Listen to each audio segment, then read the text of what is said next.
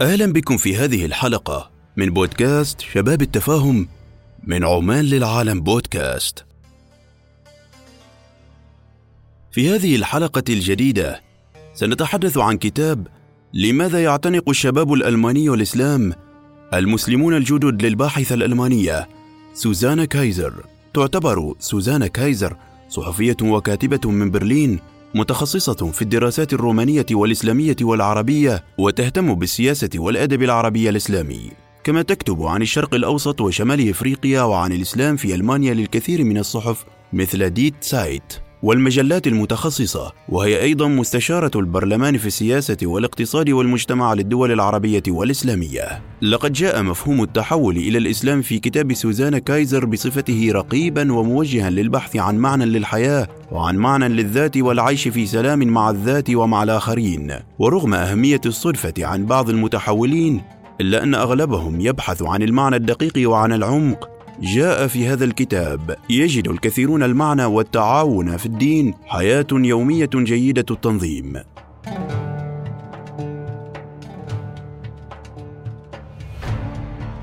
إنهم يلجؤون إلى الإسلام لمساعدة أنفسهم وليس بسبب غضبهم من مجتمع الأغلبية أو لأنهم قد تم إغراؤهم. هناك أسباب وجيهة لقرارهم يمكن فهمها في السيرة الذاتية لهم.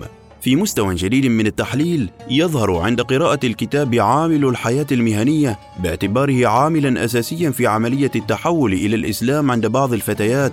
يلعب البحث عن البدائل دورا مهما عند المتحاورات في هذا الكتاب. فقد طورت شكل إسلامهم باعتباره مشروع مستقبل. ضد الليبرالية الجديدة في المجتمع المعاصر الذي عانينا فيه كثيرا فقد تركنا جميعا حياة فاشلة ورائهن ووقفنا اليوم ضد الاستغلال المهني وضد المادية وأيضا ضد الحب حسب القيم الليبرالية الجديدة. هكذا ينتقدنا الطابع الاستهلاكي للعلاقات ومن الأمثلة التي ذكرت للمؤلفة مسألة تغيير شريك الحياة للوالدين وهناك أشخاص حققت معهم الكاتبة قد حققوا لأنفسهم نجاحا مهنيا باهرا فالشابة إيلة كانت مديرة وبن كان محاميا وكلاهما في منصب مهني واجتماعي مهم. تغير كل شيء في حياة إيلا. فارتدت الحجاب وتخلصت من وظيفتها وانفصلت عن زوجها وكانت تربي ابنها الوحيد وعاطلة عن العمل. فوجدت في التحول إلى الإسلام تحقيقا للنجاح وهو ذلك المعنى المختلف لحياتها حسب قيم جديدة ومختلفة. لم تعد لديهم الرغبة في جمع الأموال وكان كل هدفها هو تحقيق شيء ذي معنى. ولهذا أيضا اشتغل بين مع الشباب في مجال الحوار بين الديانات في ألمانيا. نقرأ في الكتاب السيرة الذاتية لإيلي وفريد وبين هي قصص عن الفشل إن لم يكن بالمعنى الاقتصادي فقط سواء كانت مخدرات أو إخفاقات في المدرسة أو عائلات محطمة فقد شعروا جميعا بالفشل الدائم. كانوا يتجولون بلا هدف لفترة من الوقت وليس لديهم سيطرة على حياتهم ولا يستطيعون تحمل الضغوط الاجتماعية بطريقة أو بأخرى. ولكن هل كان هذا الخروج من المنطق؟ النيبوليبرالي من وجهة نظر المشاركين في المقابلات سهلا وناجحا؟ من هذا النموذج نرى بأن المتحولين الألمان إلى الإسلام كان لديهم نقط مشتركة كثيرة أبرزها تغيير حياتهم بشكل جذري على عكس ما يروج له الإعلام على أن الأمر يتعلق بمسلمين متطرفين.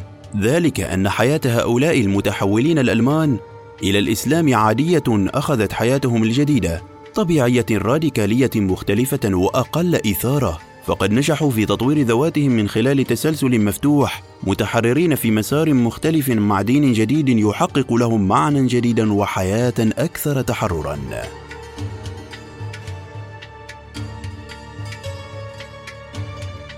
لم تكن البطالة امرا سهلا بالنسبة لإيلا لكنها وجدت في الإسلام البدائل أن تستيقظ باكرا وتصلي الصلاة الأولى ليومها في الفجر يجعلها تبني لحياتها بناء ملموسا. إحدى المشاركات في اللقاءات التي عقدتها المحررة للكتاب كانت مع كايسر تقول إن أسباب التحول بالنسبة لها التي جعلتها تختار الدين أن صوتها لم يكن يسمع في المناقشات العمومية ما جعله من الأسباب السوسيولوجية والنفسية للتحول. من أهم أطروحات الكتاب أن الدين يجذب النساء لأنها تتيح للرجال الانضباط وهذه إشارة ملموسة إلى أوضاع حياة المرأة ومن المغزى للعديد من النساء تمكين أنفسهن من القواعد الدينية فهن ينجحن في إقناع أزواجهن بالتوقف عن الشرب والعيش حياة منظمة.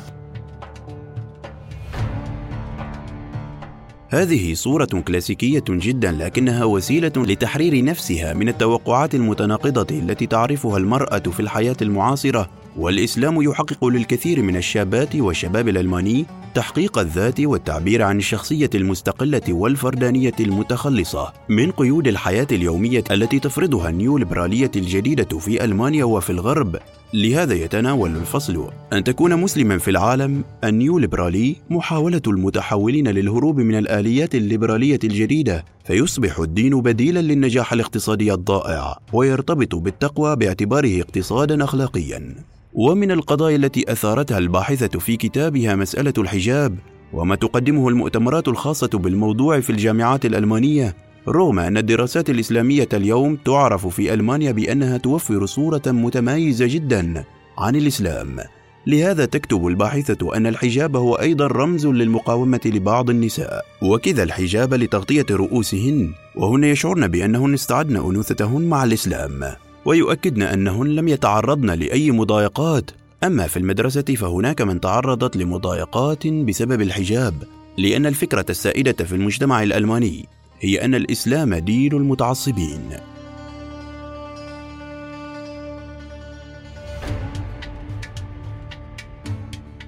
لقد كان الهدف الأساسي من هذا الكتاب هو تصحيح تلك النظرة المشوشة عن هذه الفئة وإنصافها وإسماع صوتها من طرف صحيفة ألمانية خبرت دهاليز الإعلام والمؤسسات السياسية والثقافية التي تحتضن نقاشات عمومية مثل هذه المواضيع الاجتماعية الهامة. فالألمان ينظرون للمعتنقين للإسلام نظرة قاسية، والإسلام ليس كما يظن الكثيرون، الإسلام هو السلام، كما يقول بعض المتحاورين في هذا الكتاب. ويؤكد معتنقو الإسلام أن هذا الدين جلب لهم الطمأنينة والأمل لكن لم يكن ذلك سهلا مع استثناءات قليلة إن جل هؤلاء واجهوا عدم الرضا والقبول من طرف عائلاتهم وكان عليهم ان يشرحوا لهم أن الإسلام لم يمت بصلة للسلفيين والجهاديين المرتبطين بالعنف والتفسير الحرفي لمعاني القرآن الكريم.